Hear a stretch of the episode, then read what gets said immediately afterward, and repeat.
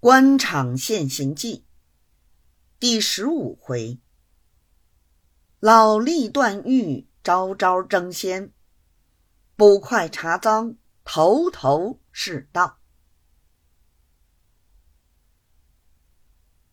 话说龙珠走进耳仓，看见胡统领已醒，连忙倒了一碗茶。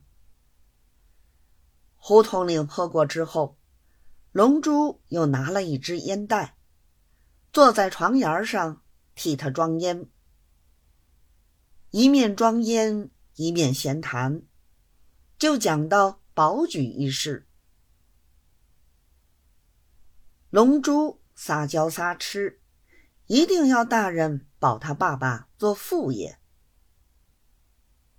胡统领恐怕人家说闲话，不肯答应。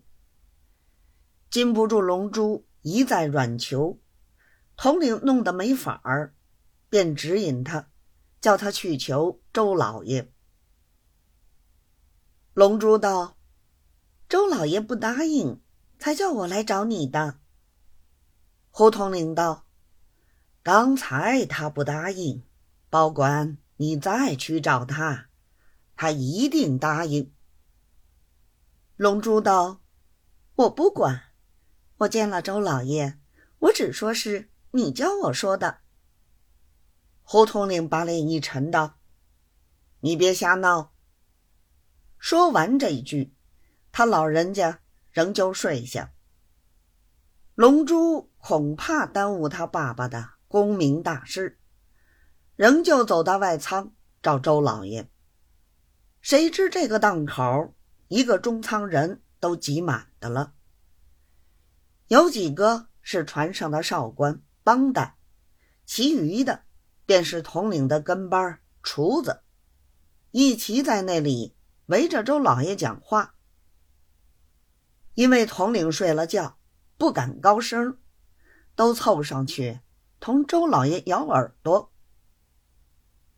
只见周老爷有的点点头，有的摇摇头，也不知说些什么。又见厨子给周老爷打签。等到这些人退去，船头上又站了不少的人。周老爷摆手，叫他们不要进来，怕惊了统领的驾。他们虽然不敢进来，却是不肯散去。周老爷叫把舱门关上，龙珠方又上来求他。周老爷也懂得这里头的机关，乐得在统领面上讨好，便应允了。等到稿子拟好，天已大亮了。船上的乌龟格外巴结，特地熬了一锅稀饭，备了四碟小菜请他到后梢头去吃。龙珠又到前舱里听了听。统领正在好睡的时候，便回来同周老爷说道：“大人一时还不会醒，周老爷你整整辛苦了两天两夜，就在这船上歇歇，打个盹儿吧。”周老爷道：“我真的熬不住了。”说完此句，果然就在船老板床上躺下了。龙珠替他拿被盖好。老板说是天冷得很，自己又从柜子里取出一条毯子给他盖上。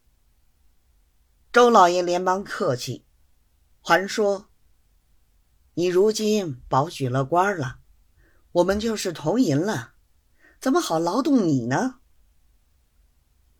老板道：“老爷说哪里话来？”小人不是托着你老人家的福，哪里来的官做呢？周老爷到底辛苦了两天两夜，实在撑不住，一上床就朦胧睡去。等到一觉困醒，已经是一点钟了，赶紧起身，洗了一把脸，就拿你的稿子送给胡统领瞧。胡统领正躺在被窝里过瘾，一手接过稿子，一面嘴里说：“费心的很。”